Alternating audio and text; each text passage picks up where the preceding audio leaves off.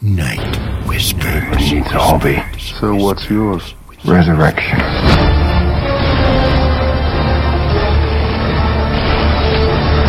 Look now and take note, for Bible believing Christians today are being forced out of the marketplace once more, denied jobs, denied livings, and in their libelous public shaming are put at risk in their own country. Then all you have become is a duct tape lackey, a servant to the world, and not a gospel working servant of Christ. Give him the slip. Let him get on with it. Whispers, whispers, whispers, whispers. Night Whispers, number 339 Chocolate, Churches, and Christ. And your dream word is prosper. Colossians 3, verse 16 says, Let the word of Christ dwell in you richly in all wisdom, teaching and admonishing one another in psalms and hymns and spiritual songs, singing with grace in your hearts to the Lord. As I write these things, I am currently visiting Louisville, Kentucky, a city that prides itself on its college sports.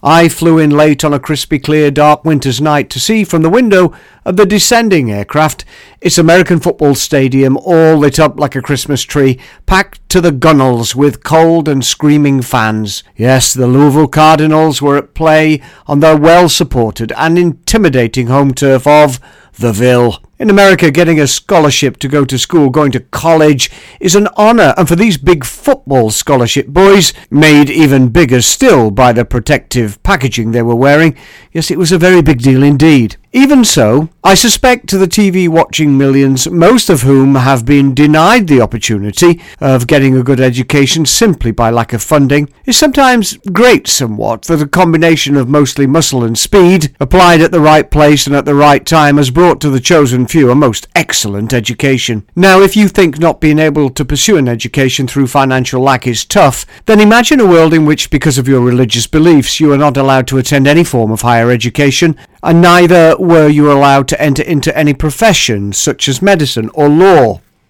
This was indeed the case in 19th century England for any members of the Quaker movement, which was founded by George Fox over two centuries ago now. Unlike those most derided of times, unlike those times of light and fire, of fearless and charismatic assertion of the matching of experience with Scripture, the movement today sees itself as an outgrowth of Christianity, who find meaning and value in other faiths and other traditions. Enough said. Let's get back to Fox and his original followers who quaked in the presence of God. These original Quakers, then, were a once marvellous Christian sect who were denied by the government in those times those simple opportunities of education, and having not many lucrative NFL sporting opportunities available at that time, pursued the only other avenues available to them, that being creating good personal businesses. Now, many of these good and gentle folk took to them becoming the best business entrepreneurs ever produced in England. For sure, many of their fledgling companies are today still carrying high value stock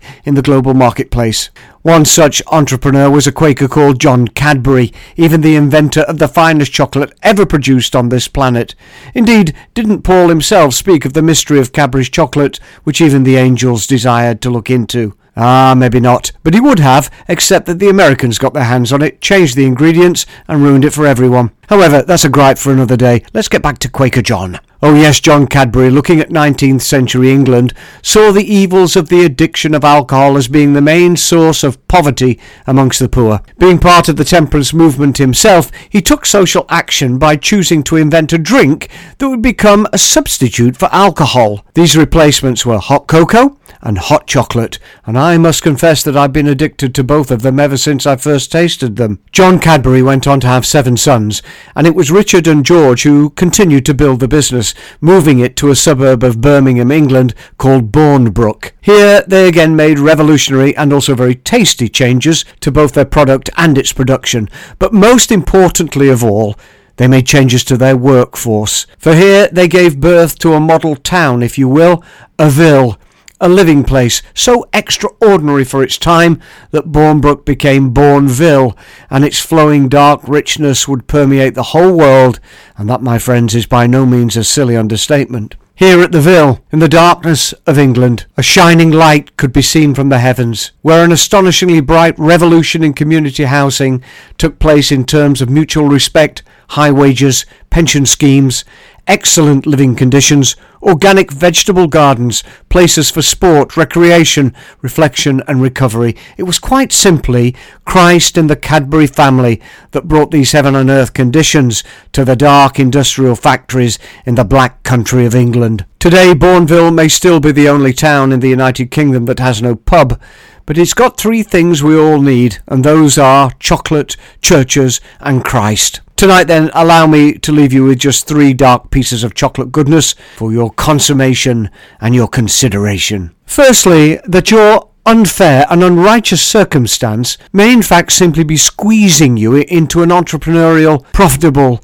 and life giving direction. This is no bad thing. You need to start thinking outside the box. Who knows, you might end up giving Quaker oats to a starving world. Look now and take note for Bible believing Christians today are being forced out of the marketplace once more, denied jobs, denied livings, and in their libelous public shaming are put at risk in their own country. Discipleship then in the early 21st century must now contain business skills as part of the curriculum so that rightly vocal people of God may both survive and thrive. Secondly, that your relationship with Christ means very little to this world, and I would suggest even to heaven, if it's not got legs to go and change the world to become a better place, and in so doing glorify the God of heaven. The gospel has always been a truly social gospel, but first of all to the saints and then to the world. Let us always make sure that we take care of our family, our church community, and then our neighbours and our country. In addition to this, please note, and note well, that an antichrist world does not want a social gospel.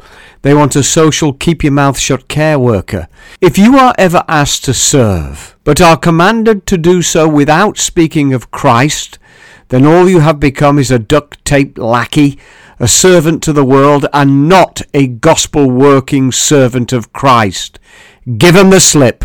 Let 'em get on with it. Thirdly, note that the Cadbury ripple of Christian good works, once cast into the sea of humanity, is still travelling and changing the world, and maybe even the galaxy as we know it, even today. Goodness has a knock on effect, you see, even from generation to generation. Therefore, do not cease in doing good, first to the saints, and then to all people. Dear friends, just what bubbling chocolate is within you? Just what ripples of creamy goodness are you sprinkling upon this neediest of seas, upon which we saints all still sail together? However, remember this in terms of social action, it is first family, followed by church, then the wider community, then nation, and finally the world. Listen, I am dark but lovely, O daughters of Jerusalem, like the tents of Kedar, like the curtains of Solomon. Song of Songs 1 verse 5. Pray with me, please. Lord, may all of our works in every place be rich and dark and beautiful to you. In Jesus' name I ask it. Amen, and let it be so. Hello, Victor Robert Farrell here. Night Whispers is a ministry feature of the 66 Books Ministry where we're teaching the world about the God of the whole Bible and His only begotten Son, our Saviour, Jesus Christ our Lord. This 21st century applicable Bible teaching is what we do each and every day, and we cannot do it without your help. So I would like to invite you to go to www.give66.com and make a one-off or regular donation today. It'd be so greatly appreciated, note and well it would that an continue to help us teach the whole world social gospel. about the God They want a of the whole Bible. so once again, worker. please make your If donation ever today to at serve, if you are ever asked to www.give66.com. but are commanded to do so without speaking of Christ, Thank you so very much. all you have become is a duct tape lackey, a servant to the world, and not a gospel working servant of Christ. Give 'em the slip. Let 'em get on with it.